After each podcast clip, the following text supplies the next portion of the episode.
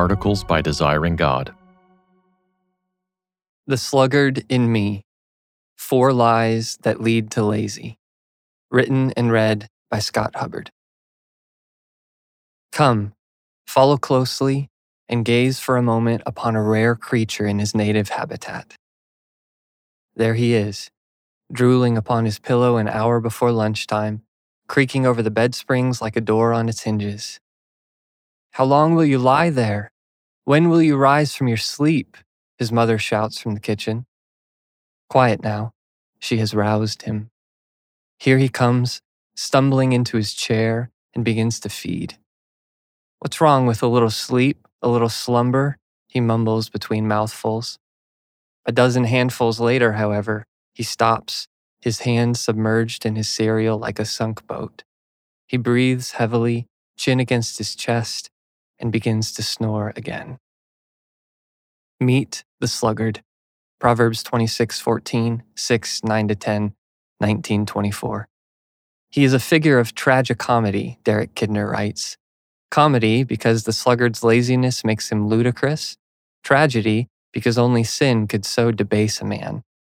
The image of God was never meant to yawn through life. Yet those who are paying attention will also see something more in this tragicomic sloth themselves. We all have an inner sluggard, counseling us to sleep when we should rise, rest when we should work, eat when we should move. The wise man, Kidner goes on to write, knows that the sluggard is no freak, but as often as not, an ordinary man who has made too many excuses, too many refusals, and too many postponements it has all been as imperceptible and as pleasant as falling asleep. We don't need to look far then to see the sluggard in his native habitat. We only need to hear his excuses, refusals, and postponements, and then listen for their inner echo. I need just a little more. A little sleep, a little slumber, a little folding of the hands to rest. Proverbs 6:10 24 33. The words sit in the mouth of the sluggard more than once in Proverbs. They are perhaps his motto, his favorite response to the wisdom of the diligent. Early to rest, early to rise, they tell him. A little sleep, a little slumber, he answers. Sluggishness often hides beneath that eminently reasonable phrase, just a little more. What harm could a little do? What's one more snooze cycle? What's one more show? What's one more refreshing of the timeline? Not much in itself, but much indeed when piled on top of 10,000 other littles and one mores. They may seem like small surrenders, to use a phrase from Bruce Waltke, and they are, but an ordinary man becomes a sluggard one small surrender at a time. How do the wise respond?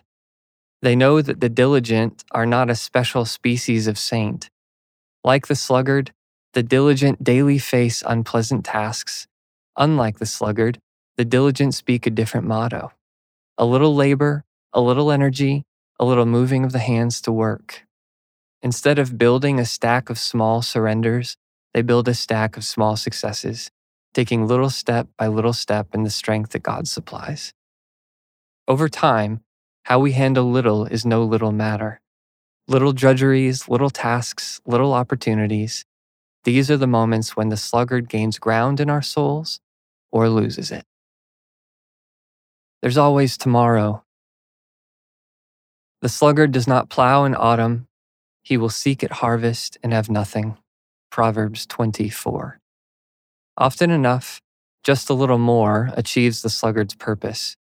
But if, for some reason, his conscience should protest, he has another word at his disposal that rarely fails tomorrow. Autumn was the season for plowing and planting in ancient Israel, and summer the season for harvest. We don't know exactly why the sluggard took it easy while his neighbors plowed their fields. Maybe the difficulty of the task daunted him, or maybe the season's chill deterred him, as the King James Version suggests. The sluggard will not plow by reason of the cold. Either way, he no doubt fell asleep on many autumn nights warmed by the thought, there's always tomorrow, until one day he woke up in winter. When the sluggard finally arrived at his chosen tomorrow, the time for plowing and planting had escaped his grasp. How often have we too discovered that tomorrow is too late? The conversation we should have initiated yesterday proves more awkward today. The essay we should have begun last week overwhelms us this week. The forgiveness we should have sought last month feels harder to seek this month. Autumn has passed, winter has come, and opportunity has slipped through our fingers. The wise learn to take the farmer's view of life. When the time comes to plow, a farmer pays more attention to the season than to his feelings. And when the time comes to tackle our own difficult tasks, the wise do the same. I would be putting myself at risk. There is a lion outside. I shall be killed in the streets. Proverbs 22:13, see also 26:13. Indulging a bad excuse is a little like feeding a pigeon. Give bread to one, and 20 more will soon coo at your feet. Bad excuses breed bad excuses, and even worse excuses over time. And so, when a friend, family member, or boss refuses to entertain the sluggard's littles and tomorrows, he takes more radical measures. Haven't you seen the lion roaming the streets? I'll die. Did any sluggard ever attempt such an excuse? Maybe. Laziness is a great lion maker, says Charles Spurgeon. He who does little dreams much. His imagination could create not only a lion, but a whole menagerie of wild beasts. For our own purposes, however, we can consider a tamer version of the sluggard's lion. I would be putting myself at risk. To our inner sluggard, a scratch in the throat is cause for a sick day, a little tiredness is reason to nap instead of mow, and a long day at work is justification for skipping small group. After all, our bodies and minds need the rest, don't they? Care is required here, of course. Some people really do work their bodies into the dust, forsaking the rest God gives and eating the bread of anxious toil, Psalm 127 2. The sluggard, however, is prone to label as anxious toil any work that meets with inner resistance. He forgets that overcoming such resistance is part of what makes diligence diligence. God made our bodies to bend and strain, our minds to crank and labor, our souls to strive and press. The lion called lazy will counsel us to avoid the strain, but diligence will slay the lion. What do you know about the pressures I'm under? The sluggard is wiser in his own eyes than seven men who can answer sensibly. Proverbs 26, 16. Confront a sluggard in his sluggishness, and you may find that he has a penchant for euphemisms. He has no idea that he is lazy, writes Kidner on Proverbs 26, 13 16. He is not a shirker, but a realist, not self indulgent, but below his best in the morning. His inertia is an objection to being hustled, his mental indolence a fine sticking to his guns. Our own sluggishness, then, often appears in our defenses against the charge. Once, as a single man, I told a mentor, I need more time to myself. You don't need it, he responded. Immediately, I raised the drawbridge, manned the ramparts, and launched inward mortars against the attack. What could he, a husband and father of three, possibly know about the pressures I was under? The self defense is laughable now, but back then, wise in my own eyes, I couldn't accept that much of what I called alone time was better labeled sluggishness.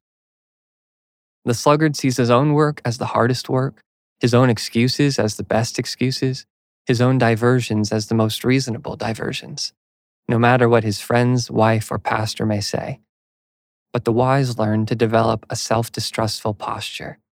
Rather than responding to requests or challenges with an inward, Don't you see my burdens?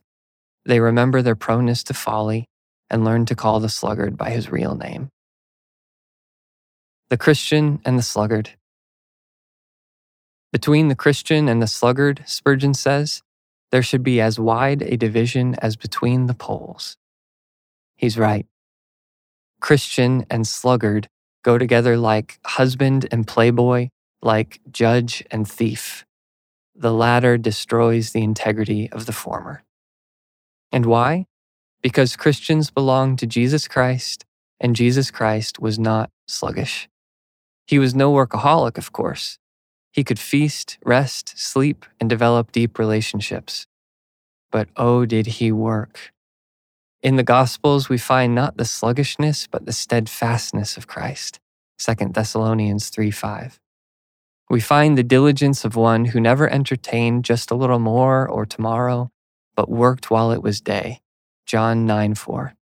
He plowed in the autumn cold of life, forsaking every excuse not to save us. And he never cried lion, though he walked into the den. Psalm 22 21. Therefore, the Apostle Paul can say to the sluggish, Such persons we command and encourage in the Lord Jesus Christ to do their work. 2 Thessalonians 3:12. In Christ we find our pattern for work. In Christ we find our power for work, and in Christ the sluggard dies. For more resources, visit desiringgod.org.